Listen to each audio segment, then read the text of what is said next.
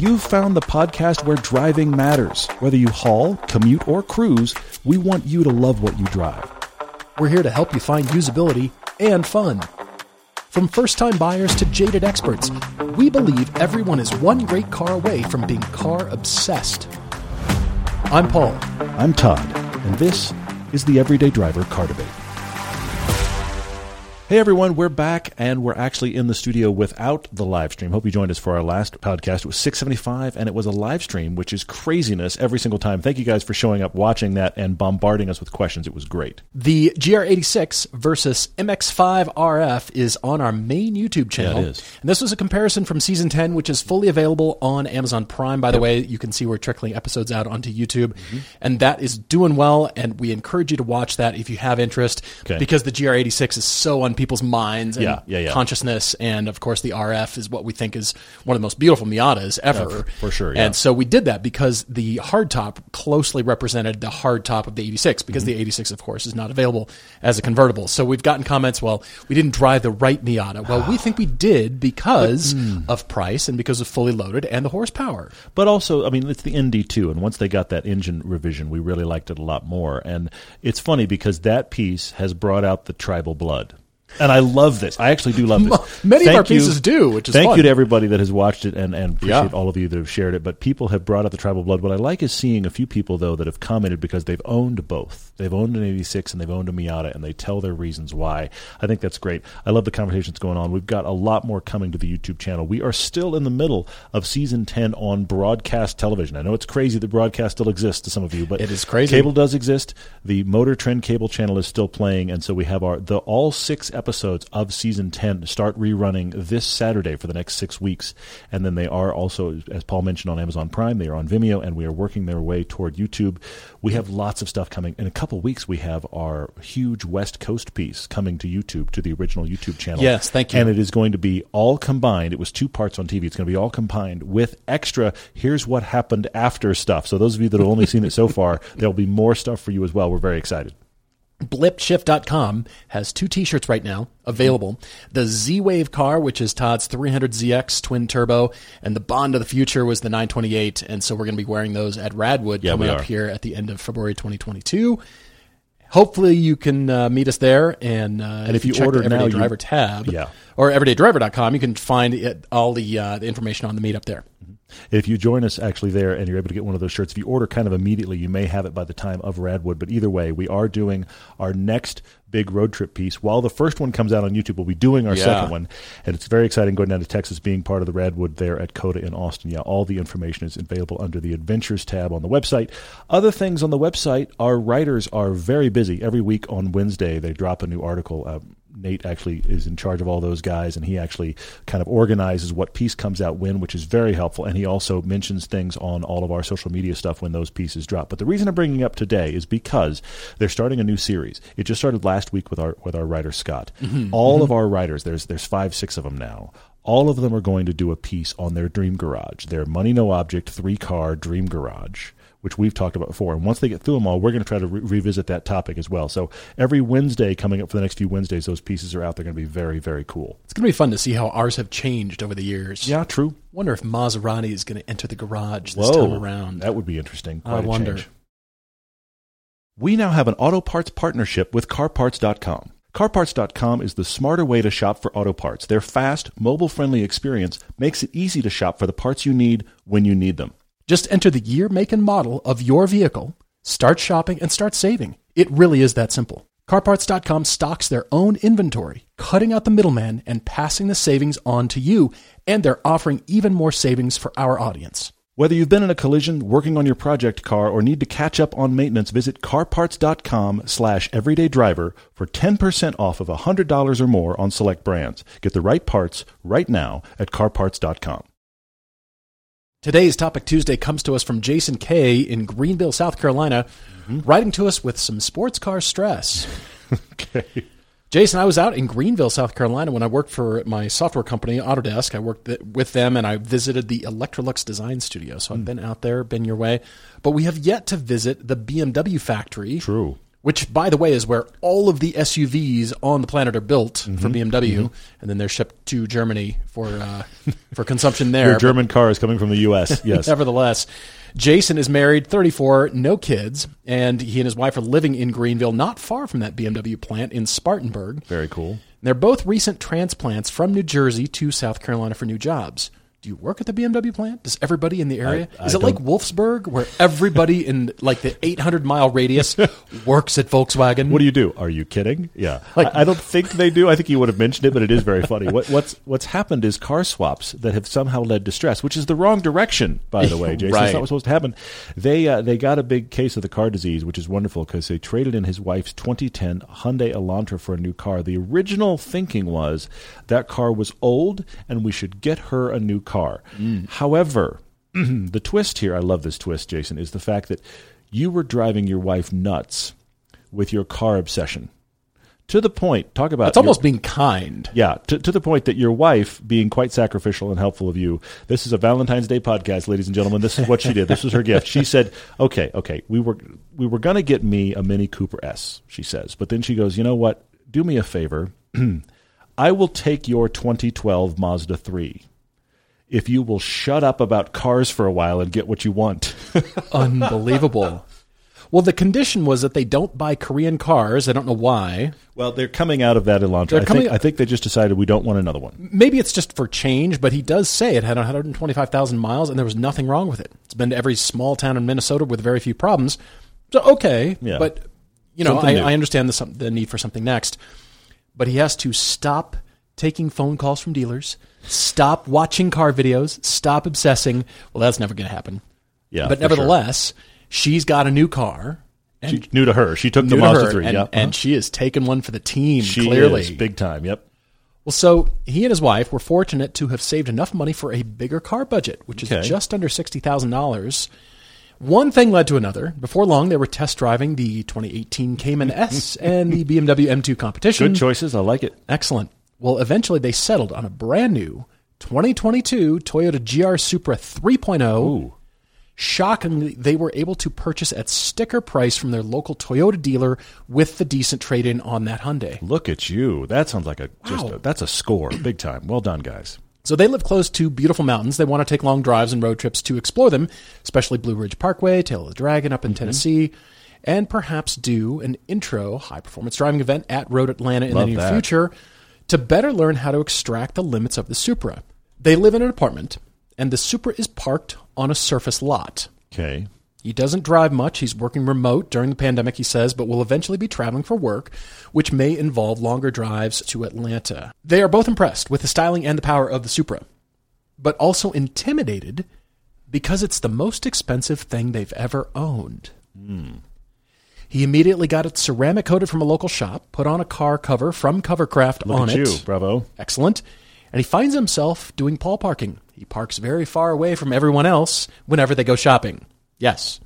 This is unusual for both of them because they've always driven the daily economy car. Don't mm-hmm. care. You just mm-hmm. find a parking spot, just slot it in there and, and do your thing. I'll, I'll fit in there. It'll be fine. It, it's going to be fine. Totally. So how do they change their headspace mm. to enjoy this amazing spaceship that they now have in their lives without living in constant fear of damaging it or putting a high number of miles on it? Jason admits this is purely a first world problem, but having not owned anything but econoboxes, they could use some help from others who really understand it. Jason, wow, thanks for writing. Really appreciate it. I turned this into a Topic Tuesday because it's less about what car you're looking to buy. You've already got yeah, the car. You got it, and you love it, which is great. Well done on that. I couldn't help thinking of Fight Club from nineteen ninety-nine. Okay. You are not your bank account. Yeah. You are not your khakis. Mm-hmm. You know how the quote, quote goes. Yeah, your stuff ends up owning you. All of these things from that film, for sure, yeah. And I know you know that, Jason, because you mention it up here. You want to do the drives. You mm-hmm. want to go to Tennessee. You want to go to Road Atlanta. You want to do stuff with it. But you haven't allowed yourself to do that with. So car enthusiasts put their money into cars. Thank you, Captain Obvious. I know that's what you're saying, but some people love hotels. Some people love cocktails or yeah, watches yeah. or home theater systems or art for your walls or new technology or clothes or sneakers, you know, the sneakerhead stores. Oh, yeah. Mm-hmm. Or cruise lines or boats or food or hopefully something I've named in there has resonated with yeah. some of you about yeah, the things sure. that maybe interest you more than cars. I mean, mm. Maybe not because you're listening to this podcast. This is true. But people love all kinds of stuff, and they pour their money into that.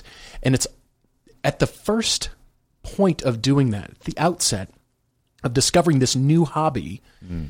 it's almost intimidating to think, well, I have the money now, and mm. this is what I really like, and I've aspired to do this thing. I've learned to cook, or, you know, we want to go out to really nice restaurants all the time, or, you know, whatever that is, or, gosh, I can afford a boat. Mm. And I've got a boat, and mm-hmm. I should use my boat. It shouldn't just sit in the driveway. I should go actually use the boat. Yeah, yeah, yeah. And so it's almost like you're not accustomed to allowing yourself. It's not that you haven't given yourself permission, because, Jason, certainly you are. That's what you're writing for. But it's stressing you out to be able to mm-hmm. do that. And I understand, because as you evolve through your career, you make more money, you're able to allocate more stuff to hobbies like cars. You think, is this... did I do the right thing? Did I, mm-hmm. I wanted it. Now I have it. Yikes. I, I don't want the value to go down. I don't want something to go wrong with it. And it's going to take time. This is not an overnight kind of a, no, it's not. a headspace change to do that. When I tell you to give yourself permission, it's not a wake up one day and self, I'm giving myself permission. I'm going to do it, and thusly let it be so. And okay, we're good. I'm not saying it's overnight. It's going to take process. a long time. Yeah. You're going to have to ease into it. But let me ask you, Jason, what photo in what location with the car will make you proud that you owned a G R Supra? Hmm. When you okay. look back years from now and you come across this photo hmm. in your archive, it's going to pop up on your T V or your phone or yeah, yeah. Facebook memories or something like that. Sure. And it's going to show you this photo from, the, oh yeah, that time. We took the trip to this random road, and we had this weird, you know, we bought some roadside vegetables or strawberries or something. We had this weird experience, and there's the photo. Oh, yeah. You think, what was going on in your life at that point? And I'll bet you you won't remember mm. because all that mattered was that time with the car, that experience. That mm. You won't remember the stress from your job. You won't, won't remember what report was due, because mm. I haven't. Mm. I look back on my cousin's wedding in two thousand seven. And I was so stressed out about asking my boss for time off to go to Brazil mm-hmm. to attend his wedding. And I, you know, I just got nervous. My stomach was in a ball. And I finally asked him, I said, well, my family's going, and it means a lot to me to be able to go to Brazil. I've mm-hmm. never been, you know, it's this big family event. And he said to me, go, mm. don't think twice, get out of here. Mm. And I have no idea what I was working on in two thousand seven. It was very important. We were very stressed out. We were sure, trying to get, sure. I worked for an independent designer. We were trying to get some furniture designs done for an upcoming show. And, mm-hmm. you know, there's just constant stuff to do. I can't remember what that was, mm. but I do remember going to his wedding, and I came across the pictures the other day. Did you really? That's cool. It was in uh, Rio. And yeah. it was held at a famous Argentinian painter's house Whoa. that was above uh, Ipanema. And he could look down on Uh, two sides of the mountain. He had Whoa. a pool in the front, pool in the back, and it was, you know, a friend of their families. Mm-hmm. And uh, we had this wedding, and I just thought, what a time in my life. I'd never been to Brazil. It was amazing. Mm. I don't know what I was working on. I don't know what was going on in my life. Mm. But here we are with this, these photos. Yeah. Look at my family. Look at my sister and my brother-in-law, my dad. And, you know, it was amazing. The photos with my cousin. I got to hang with my whole extended family in Brazil. Mm. So I liken that to cars, Jason. I, I want to extend that out further. And, and maybe the wedding, in my case, was the car in yours. Mm. And you're able to take it. Of course, you've got a list of stuff to do with your car, but maybe it's not track driving. Maybe it's that road trip that got you to the amazing road, and then you mm. can really allow you to allow yourself to drive the car. Because it, it seems weird and antithetical. I spent all this time driving to a road, and now I'm going to really rev the engine, and I'm really going to get after it? Mm. Yep. You certainly what we're are. Doing. This yeah. is this is why we did this road trip. So it'll take time, allowing yourself to get rid of this stress and now just live with the car. You've protected the car as much mm-hmm. as you can. There isn't anything you can do short of putting it in a hyperbaric chamber and driving True. around with yes. this, you know, the iron lung around your car yeah, to protect yeah. it from everything else. Everybody else is out there driving cars. Mm-hmm. And it's weird when we went to Spa for a few years in a row, and I saw all these guys, they have really expensive, brand new nine eleven G T threes. Mm-hmm. And they're just thrashed. Yeah. Yeah, yeah. Tire rubber streaks down You're the right. side of them. You're right. Yeah. Rock chips all over the front. The windshields are broken, and they're thrashing the boop boop off yeah. of them. Yeah, you're right. And I'm going, how do you? Why would you? I guess that's what they're designed for. Uh-huh. And here you are using it for what it's designed for, and you're extracting the joy out of it, and you're living your life, and you're you. That's why you bought it. Now that's a totally different level because they're expensive and track mm-hmm. time and mm-hmm. tires and all that stuff. But here they are just driving the crap out of their cars, yeah, yeah, yeah. and they're paying a lot of money for them. And I bet you if you asked any of them, they'd be like, yeah, yep, uh, yeah, yes, it's money. Damaged. Yep. Man, did I have a great day. Did I? Can I tell you about Tuesday? Let me pull the in-car footage yeah. and show you when I passed this guy and I did this and I cut my lap time mm-hmm. down. And yes, my car is thrashed. Now, Jason, that is easier said than done because yeah, it is. I'm pointing the fingers at me. Look, I, I think, what if, what if I get a rock chip in the windshield? Well, it turns out I've, I have had the windshield already replaced in the Cayman G T S. Mm-hmm. It wasn't fun to replace that windshield. It really wasn't. But it's replaced now, yeah. and I'm over it, mm-hmm. and there's a few rock chips in the front, and I get to look back on the trips that Todd and I have taken and go, yeah. Mm-hmm. And when I'm on track and extracting the most, yep, I hit rubber. It left a mark on the headlight, and the rear quarter panel got streaked with track rubber. Dang it. Mm-hmm. Okay. Yeah, let's go clean it. Yeah. It, it got cleaned. Yeah. And I'm so happy I did it. Mm-hmm. That's great. Jason, this is all really good stuff. I have some some tough love uh, ponderances for you here because there is a way through this, but there is one headline that is the only way through it, and that is drive the Supra all the time. Hmm. It's not going to go up in value. It's not. You, you bought well, it. No, no, but, but look, if, if you if you turned around and sold it right now with no miles, yeah, you'd probably get your money out of it. Maybe you'd get a deal of, of making a little bit more on it. But yeah. in general, it is still true that you buy a car and it will lose value over time. Yeah. If you want it to appreciate, you have to purposely buy it, not take plastic off of it, and not ever drive it and sell it in twenty or twenty-five years. That's not where you are. Mm-hmm. So your car is not going to be the Supra that makes you money. Okay, it's not. So so let that go. Right. Also, you're being good to your car, which I applaud. Be good to your car. Don't treat it with apathy. But there's the other side, and that is you have to connect your brain to what I'm about to say. Stuff is going to happen to your Supra. It's going to get scratched. You're going to get a stone chip in the windshield. You're going to you're going to come out one day and be like, what? How did that happen? I, I, I promise you it's going to happen. And it's, it's going hard to, to be, hear. It's going to be heartbreaking when it does. But I want you, I, and this is something that Paul and I have learned and continue to learn. I also want you to allow it to free you, because I'm not saying this to scare you. I'm saying this to, because this is the reality of owning a car and driving it, is that something will happen to it. You're going to be careful. You're already being careful. You're covering up with a car cover. You're worrying about where you, you park it. And the longer you do that, the more you will delay it from just being beat on. Mm-hmm. Mm-hmm. But something will happen. And when it does, okay. Now, don't get me wrong. I'm not saying awesome. I'm excited. Yay. Something happened to my cool car. I'm not saying this is good news. Hey, kids, would you come over here and kick my door in? Seriously. It's yes. not good news. It, it sucks. I'll give you a great example. My Z car, which we are driving like crazy. Yeah. Okay. We're going to drive them all over the place on, on our, our Cars of the Past series. When I bought it, it had zero door ding dimples in it. Nowhere on the car. Oh, no. I have two I'm now. Sorry. On the driver's side arch of the rear wheel. I don't know where they came from.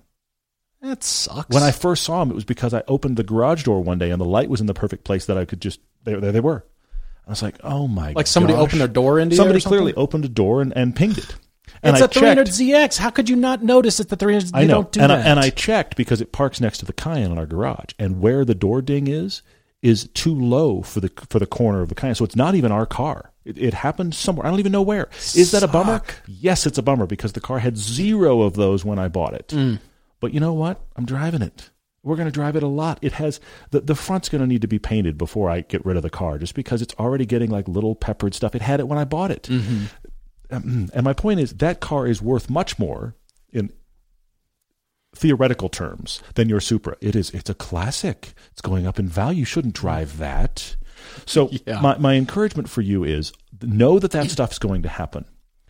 Try to accept in your brain that it will, because the other thing that might happen is you might discover that first thing in the middle of a fun drive or a date or a fun event, and you're going to discover the thing that happened to your car. And it is very easy. We've all done this, for that to destroy what was otherwise a really good moment. That's good.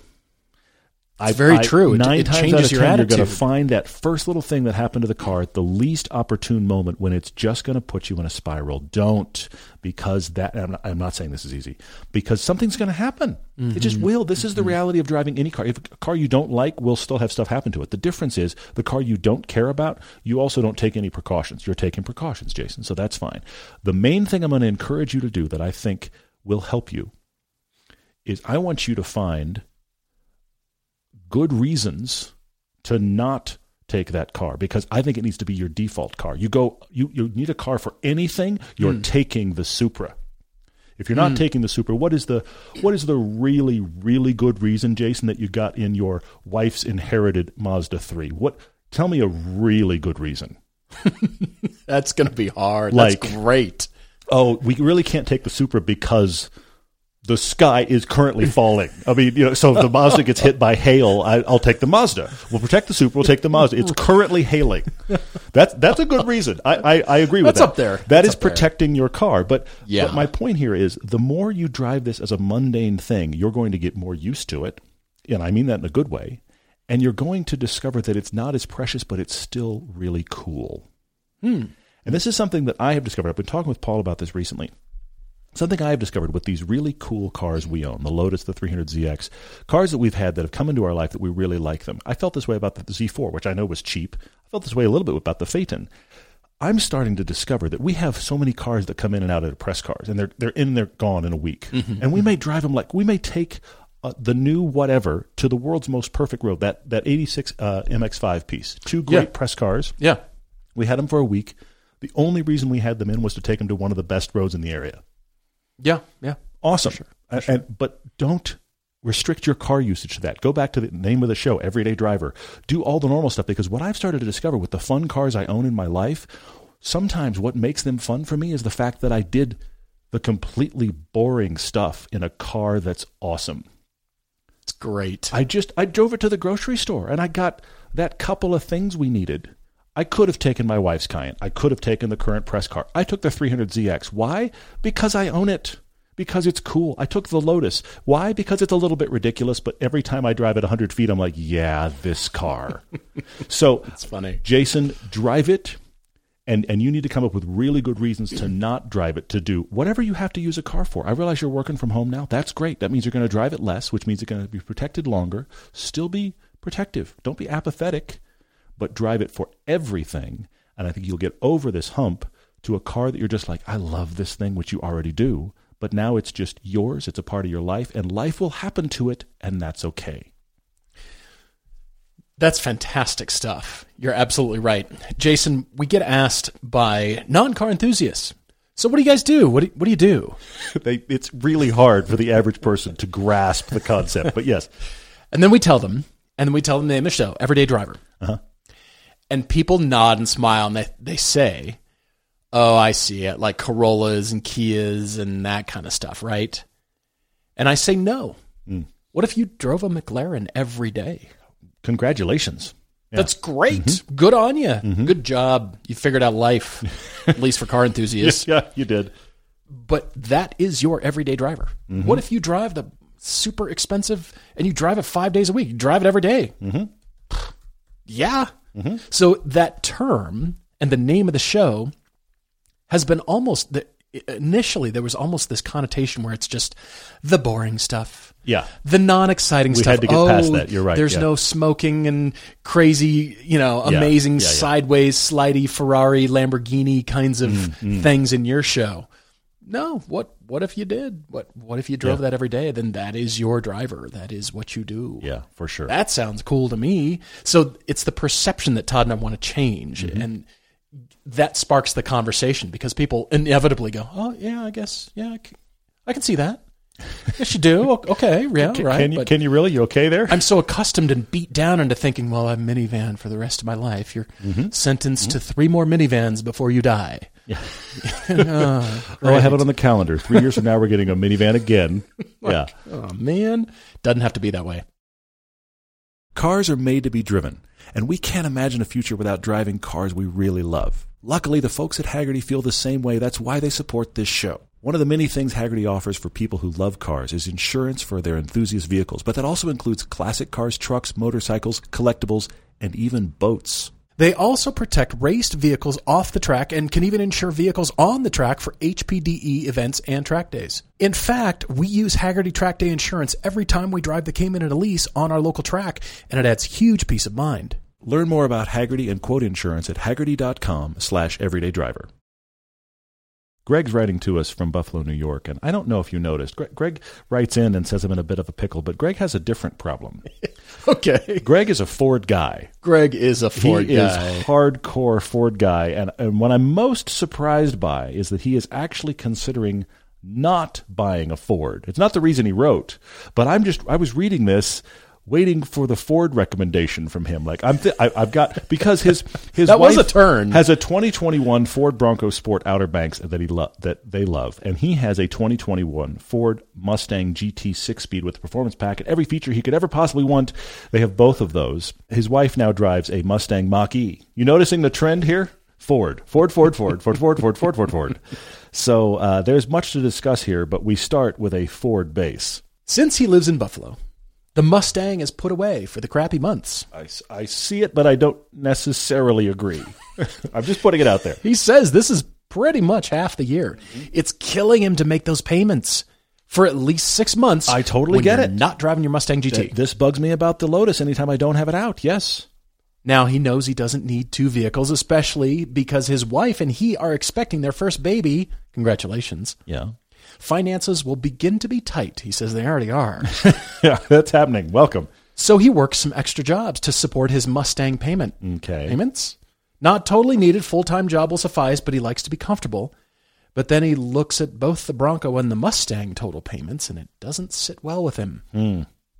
So his pickle is, does he try everything he can to hold on to the Mustang because he loves driving it? Mm-hmm. It's an absolute blast. It's a car he's wanted for fifteen years. Okay. And then eventually get rid of the Bronco into something bigger when he needs more space, thereby not solving the problem and still have three cars and yeah. maybe three car payments. Yes.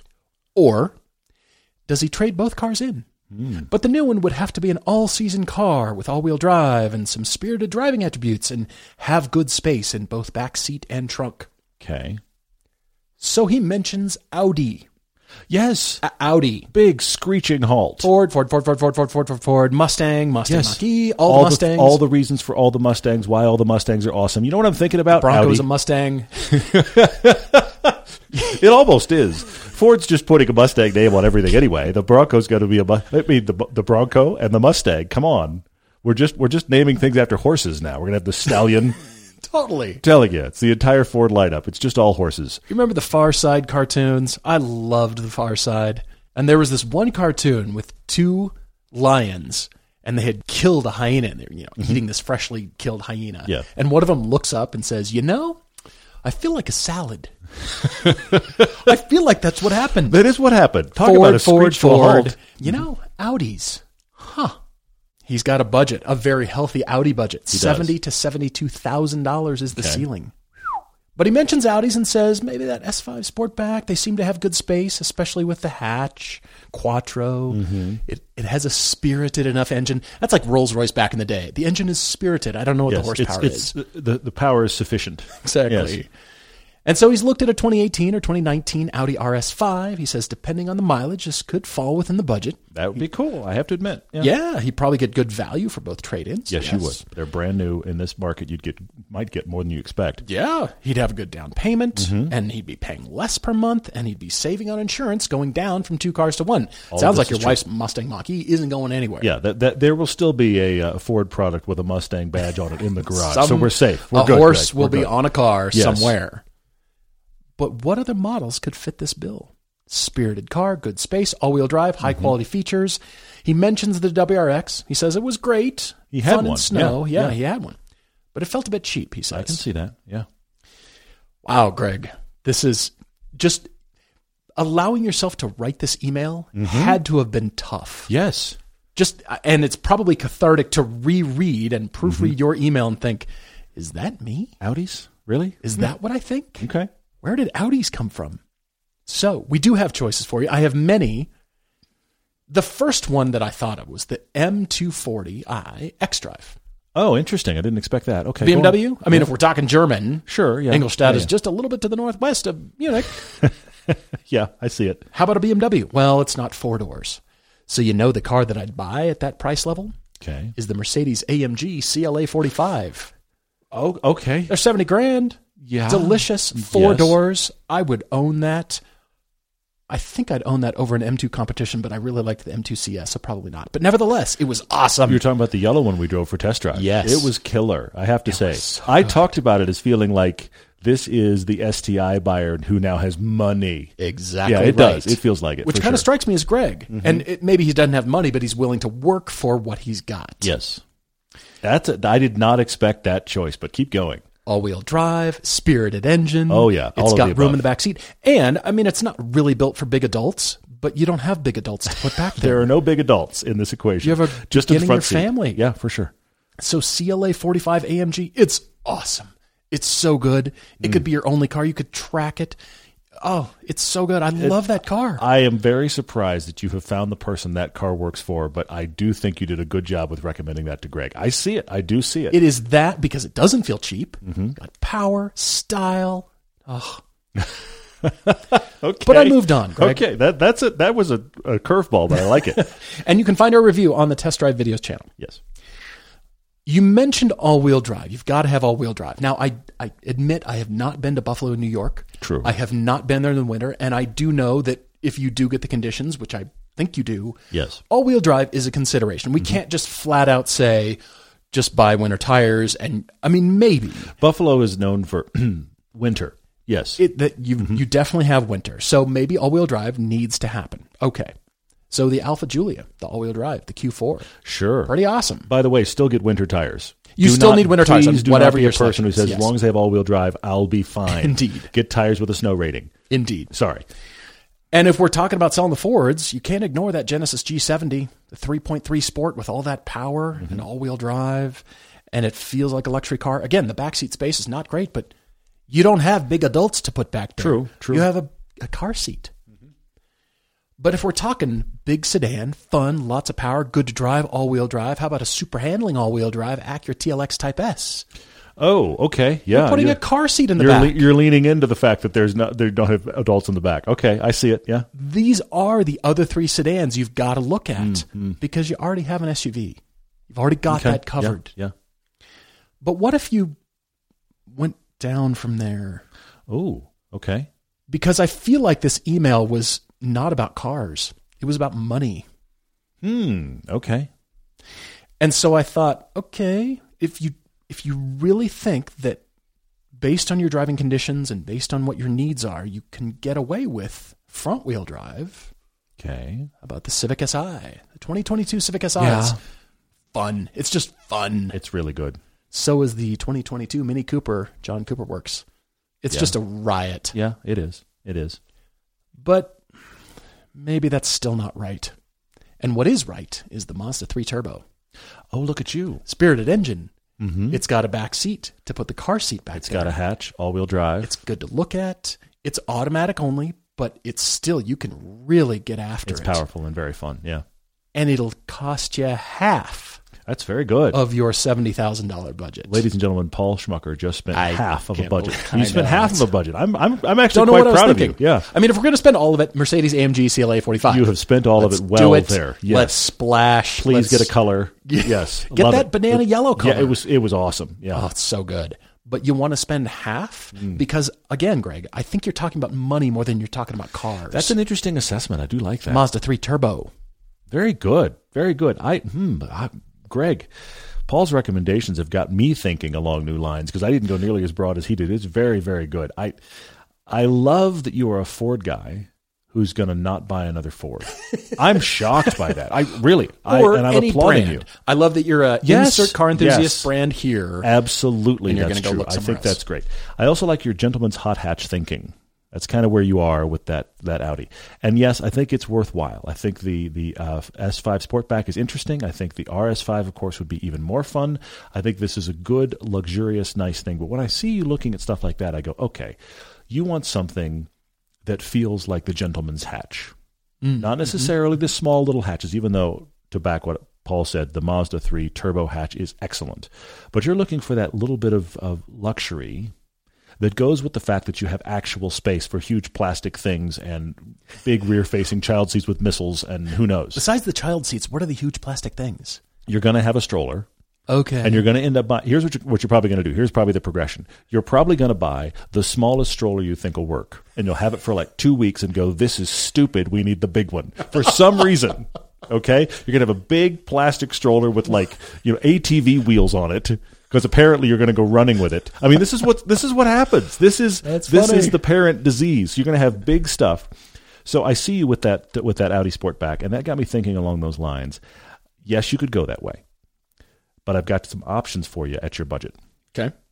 You need to really take a look at a used Porsche Panamera. Delightful. Significantly more fun than the Audi. More fun to yes. drive than the Audi. Yes. Really good space, decent hatch. You could fit adults in the backseat. You don't have adults, but I guarantee that rear-facing child seat will work. Could put a racing helmet on your newborn, you could, hey, and they'll fit. If you live in Germany, that is legal. You can go to the Nürburgring. I have seen kids in car seats with helmets on. No. At Touristenfahrten, which is their, their public days, I have seen it, and it I, I nearly fell over laughing. Your jaw will hit the ground. Here goes Dad. It was Dad in a silver Audi wagon, and in the back seat was the car seat with a helmet. I was like, that kid is learning early. Do you remember if the kid was using an iPhone or were they actually paying attention? No, the kid was paying attention. Okay, good. But it was right. kid kid in helmet, in backseat booster seat on, on the Nürburgring. I loved it. I thought it was amazing. Anyway, sorry, that's not where we're going. But my Talk point about here doing is life right. The the Panamera is is I think better than the Audi. Now, the expenditures on that, the, the maintenance on that might be a little more expensive than the Audi. I'm not sure that it would be, to be honest. But I bet you it will also be more reliable than the Audi. Mm-hmm. So mm-hmm. I'm going to say Panamera for that reason. But then coming down cheaper than that, I'm going to spend half your budget, maybe two-thirds of your budget, for a new car that I think actually checks all these boxes we're talking about, and that is the Kia Stinger. Yeah. yeah. All-wheel drive, nearly four hundred horsepower and pound-feet of torque. It's like three sixty of both. Good all-wheel drive system. It is the sister car to the Genesis G seventy that we love, but the difference is all-wheel drive is standard. Well, it, all-wheel drive is, is offered, sorry. All-wheel drive is offered, and it's great with all-wheel drive. It mm-hmm. actually drives really well. And it has a longer wheelbase and real genuine backseat space, and it has that hatch shape. Yeah, yeah. The Kia Stinger, I think, might be the definitive answer here. I've got others, but I think it might be the definitive answer because the other thing is, to Paul's point of, is this a money conversation? You'll have money left over. And then I think you can actually yeah. use it as a young parent and figure out what you like, what you don't like, and then maybe, I'm projecting now, but maybe a couple years down the line, give a look at our uh, cheap sports car comparison piece. See what those eight thousand dollars cars are now costing. They'll still be cheap.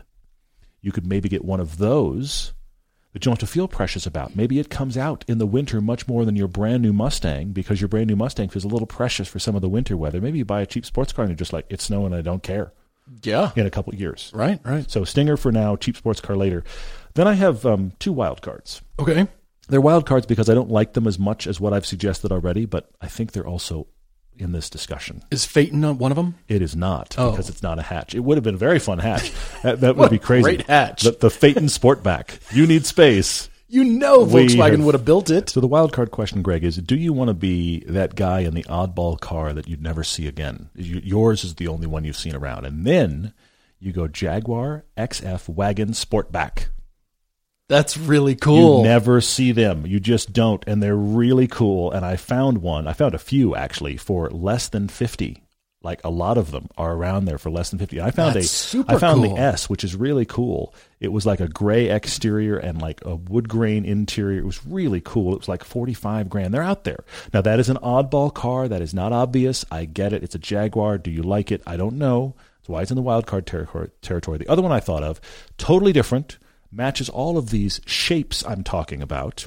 Okay. But are you going to like it because it's so different? But maybe. Tesla Model S. It has that hatch you're looking for. The fun of it comes from the fact that it is totally different and it's very powerful and it's quite quick. You get a used Model S for your money. I mean, his wife's got the Mach-E, Mustang True. Mach-E, and they're True. Already used to electric. Yes, they're already, you're, you're doing electric already. Do you want to be in that camp as well? I don't know. because I don't think with what you're selling that, that you, you want to be in there. But I feel like if I don't at least bring it up, I've missed it. My favorite for you remains the Stinger and a cheap sports car down the line, but there's my full list, Greg, and I hope something there resonates. Greg, there's the thinnest of through lines back to Ford through the Jaguar, because Ford used to own Jaguar, and so you could still like keep it in the family. We have two Fords, kind of. Yeah. Kind of, and you can explain to people that, yeah, this used to be part of the thing, and now it's not, and I got it because it's cool. And you'll never see another one. What car is that? Our friends at Griot's Garage have got a new line of ceramic products to make your car care easier and more satisfying than ever. Start with the new ceramic wash and coat, an ultra-slick formula that can be used with either the bucket wash method, which I like, or a foaming sprayer, which I also like, or a cannon, which I also like. We actually take Griot's Speed Shine with us on every single shoot. It's the ultimate for quick detailing, and it now has ceramic protection as well. Ceramic Speed Shine maintains a slippery gloss finish in between your main washing and protection days. And they even have ceramic trim wipes for long-lasting protection on plastic trim. Try any of these products or use them as your new wash routine. They are one hundred percent guaranteed, and all their liquid products are made in the U S A. Don't forget to use the code E D R I V E R when you order at griots garage dot com. Our audience gets fifteen percent off liquids and ten percent off everything else. That's G R I O T S. Enjoy the finest quality car care products you can buy at griots garage dot com. Great questions from all of you. I want to start with a tire question that came from Jamie on Facebook, saying that, okay, if if you have bad weather to contend with, could we do yet another comparison on tires where we talk about all weathers versus all seasons versus snows? We've covered a lot of this. We've covered it here on the podcast. I'm going to see if I can headline this for you, Jamie.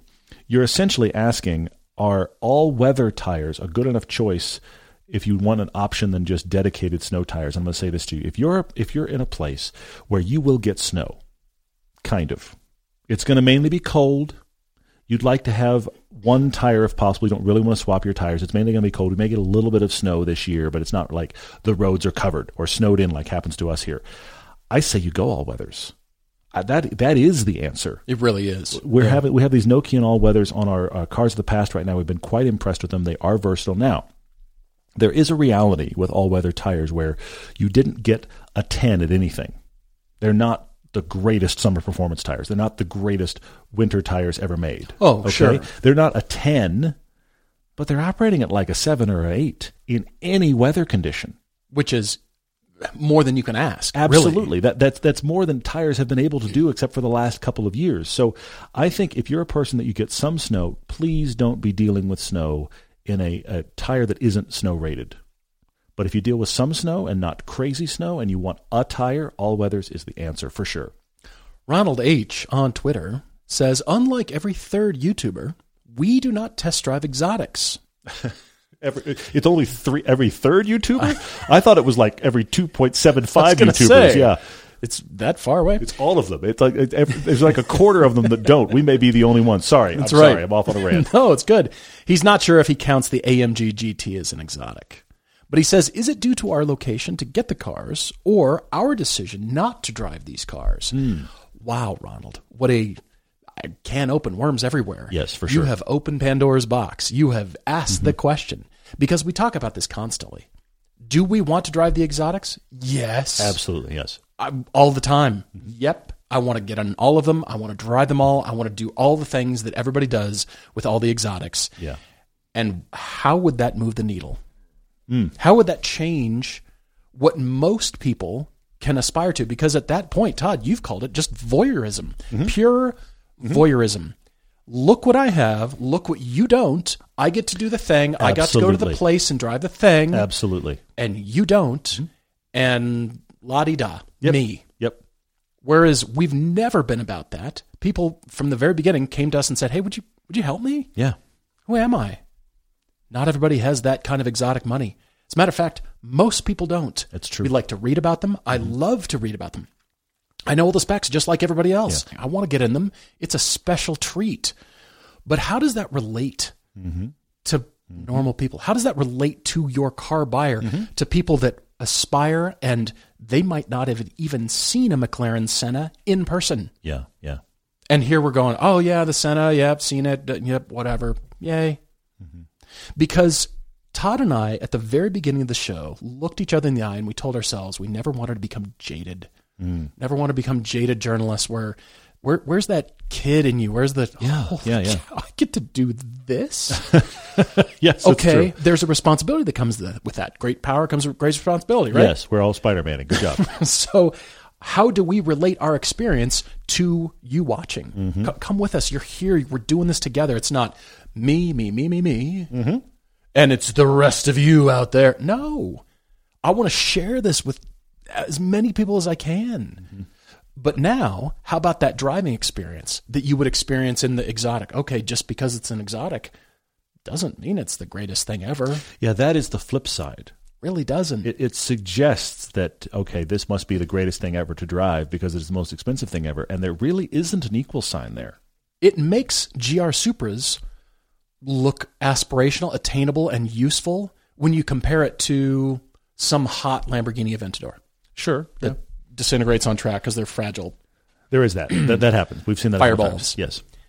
And then you think, well, shoot, only sixty thousand dollars for a G R Supra that you can hammer on?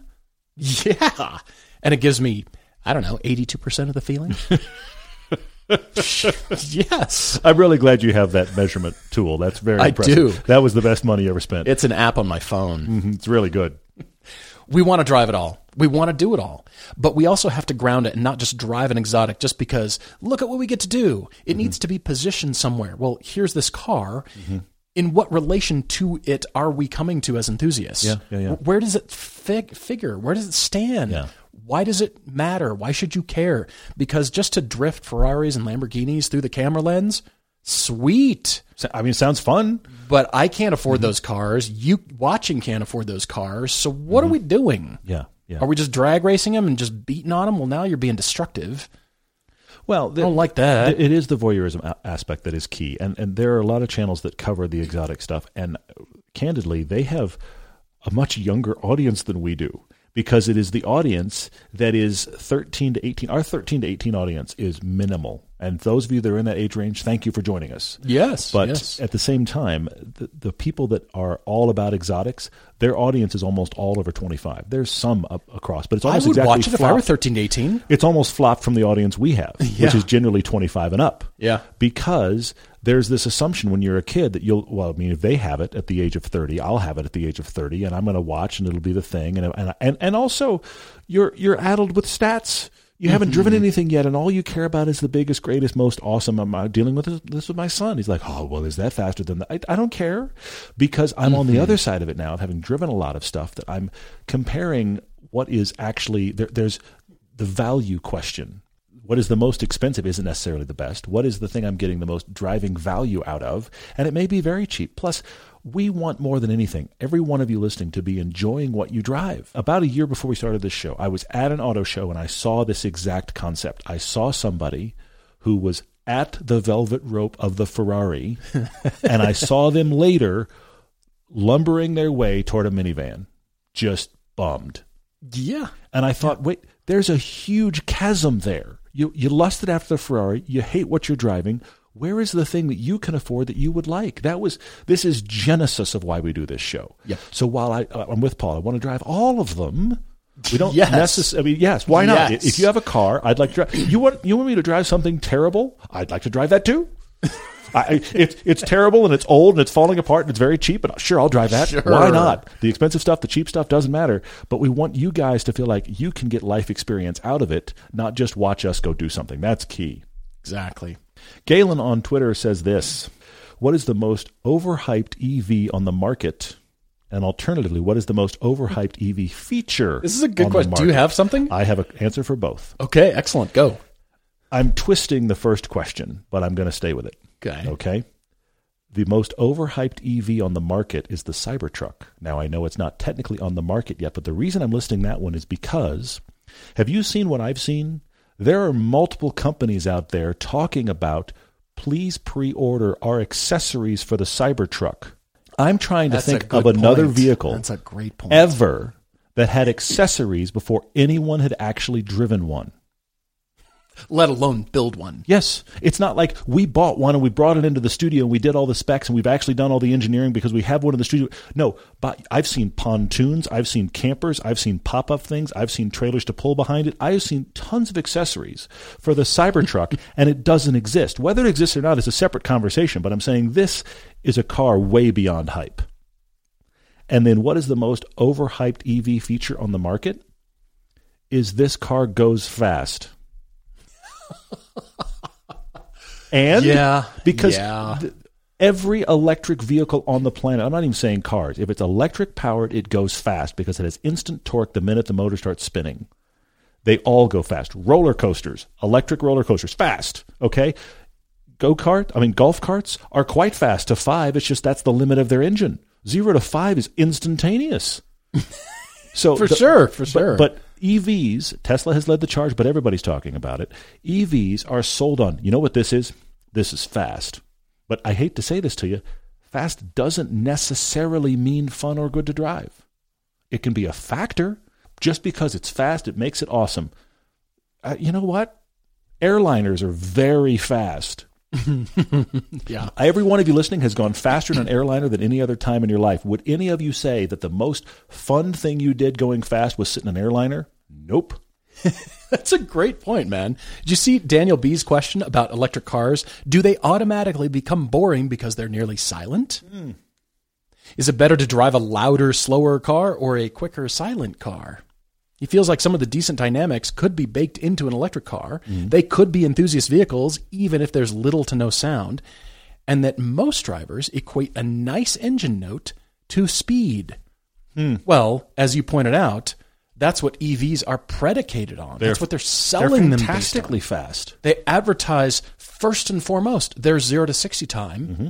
and zero to sixty is kind of the average of most highways and freeways. So therefore, we all have a metric around which we can wrap our brains. Okay, I think I know about what sixty feels like. And oh, it's only one point nine seconds to get there? Whoa. I when would I ever use that? Well, and, and is that does that equate to necessarily being fun? I don't think it does. I agree. And here he's equating fun or some sort of characteristic to engine note. You're absolutely right. Because engine note is so very much about the experience. Yeah, it's a it's definitely a part of it for sure. Mustangs, Corvettes, all the muscle cars, the Japanese cars. You're putting on this sound because it's a, a character of the car. When people blip the throttle, you're not blipping an E V throttle. You're not. It's because you went through a hedge. You're not going to push in the clutch. Launched yourself. Pull the paddles into neutral and blip the throttle on your electric car. Whee! Yeah, you. That's revving the E V is something I hadn't thought about. You're right. That does die. That's very funny. So there is an element to the characteristic of a car that's lost. Yes, because mm-hmm. they're silent. So what is the characteristic that is going to fill that void? What is the thing that will make them have the character? Daniel, I think you're absolutely right. And we come back to what we're seeing about platforms and skateboards, and we beat on this to death. Yeah. But manufacturers piling up batteries and stacking batteries like Porsche did with their Cayman concept yeah.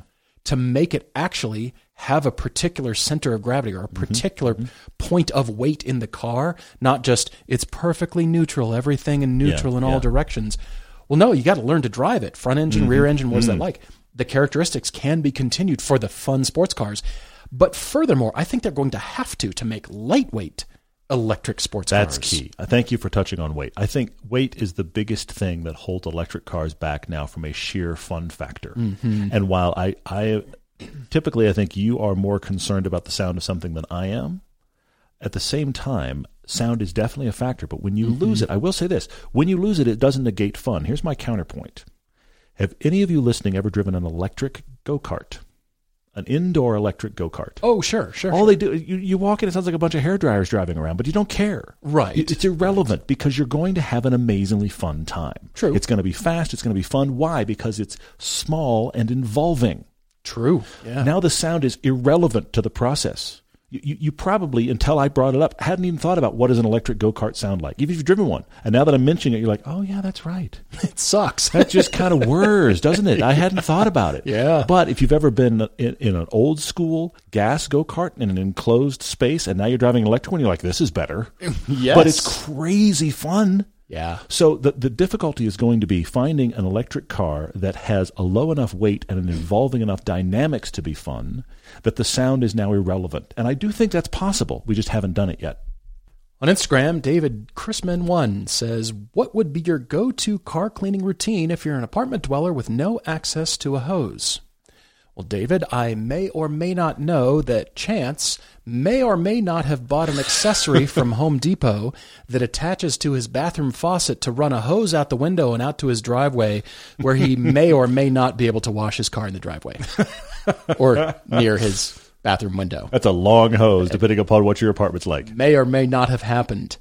Sorry. David Grios has some great waterless car cleaning equipment. Spray that on if it's not too dirty. Otherwise, I would recommend touchless car washes, mm-hmm. because then it doesn't quite get all the dirt off, but then you can use the Grios waterless after mm-hmm. that. Yeah, you could. And you can come back, you can wipe your car down, and then you can get after it a little bit with uh, with the Grios supplies. So you could even use Speed Shine after you run it through one of those. Exactly, dry right. it off and that kind of stuff, sure. I had to go back a ways to answer this question. Wade is asking on, asking on Facebook. He said, we often talk about beautiful cars on the podcast and on video. What's the ugliest car we've ever seen? And I was thinking about it for a minute, because there are some. I mean, we look, look, we make fun of the current B M Ws with the beaver teeth and that kind of stuff. But there is one that existed that was so eye-searing, I still can't believe that someone spent like actual has-value money to create it. I don't think it ever went past one. It was at the L A Auto Show one year. Okay. The Eubian Puma. Oh, that's right. Oh, it was man. built around an old Volvo V. What was it? The V seventy convertible, I think. Thanks for ripping that Band-Aid off. Yeah. It, uh, okay. It's it's Y O U A B I A N. The Eubian Puma. I can't believe you, you pulled this out of the Google depths. Google it. I, it took me a little bit of Googling How to even re-find it. Did you do this? But I did. And it, it was there in a, it was there, honestly, in a fantastic shade of blue. It is horrifying. And it, what's horrifying to me more than anything is the fact that it actually is sitting there. It exists. Somebody spent good money, and that was the result. I'm staying right there.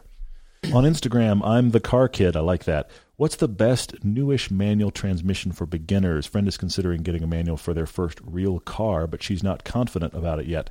Uh, she's actually looking at the Corolla hatchback. That's an excellent one. That would be a very, very good first manual transmission. The Civic is decent. The uh, the Golf, the G T I, is actually superb. What you're going to find is you're going to find a, a manual transmission that has a really light pedal and, and simple to shift feel. We we drove the new uh, Mark eight G T I. It's actually on the test drive channel. We mm-hmm. talked about how easy that is to learn manual on it. It was dead simple in that car. I do think the Corolla hatchback is a great one. The Civic is a little harder, but it, but it has such really nice shifter feel that I think that would work as well. Those are the first three that spring to mind. You're on the right track for sure. Petrolhead two thousand three posted this question, and we didn't cover it on the live podcast, so I want to mention it right now. Why do certain cars get hated on by enthusiasts? And his example is, why does the Cayman get hated on by enthusiasts for not being a real Porsche, even though the Cayman is superior driver's car to the nine eleven? It is a superior platform, mm-hmm, but mm-hmm. Porsche makes sure that the nine eleven is still the big dog. I'll add one to this discussion, Petrolhead, and that is the Miata. Fantastic to drive. People that have not driven them typically belittle them. For sure. People yeah. that drive big, powerful V eight cars and have not driven a Miata look down their nose at Miatas because they simply don't understand. They haven't ever driven it. Yeah. There's th- this is a this is a side plague, if you will, of the concept that bigger is always better. That this is the deal. If the Cayman is lower in the lineup and the nine eleven is higher in the lineup, then the Cayman must be the real Porsche. right. If right. if my Camaro has a V eight and four hundred horsepower and your Miata is two-thirds the size and has two hundred, my Camaro must be better. There's no definitives here. Mm, the, the thing mm-hmm. is, we're all car people. As you drive different things, you find different things that are wonderful about it. It brings me back to that guy that walked up to me when I, I had owned my Elise for a day, and I was filling it up. I think it was Cedar City, Utah. I was filling it up with gas, and the guy walked up to it and looked at it, was very impressed, and his first question was, does that have a V ten? Because he looked at a hot sports car. That. with a rear engine, and he just assumed it must have a massive engine. I have had that conversation with more people in, in the four years of owning that car than I can count, where I had to explain to them it doesn't have much horsepower, because it's people's first question. Well, how much horsepower does that have? Yeah. Like, it has yeah. two hundred, and they kind of look at me like, what? And then I go, yeah, but it, it weighs two thousand pounds. It weighs it less than a Miata. And and so it, it's the bigger, better thing. You know what? If five hundred horsepower is good, one thousand must be twice as good. I'll let you know something. It's not. Thank you for all your questions. We really appreciate it. I hope you caught our live stream. So that's every mm-hmm. twenty-five episodes. Yep. And we hope you get to see that eighty-six versus M X five Miata piece on YouTube. Yeah, it's, please do. It's uh, we feel like there's some interesting conclusions in there, but uh, hopefully you and a you really cool that. Road. Also, just Indeed. to leave you with it, you being Puma, I just you know, oh. yeah, go go scar your eyeballs with that one. Looking forward to next time. As always, cheers, everyone.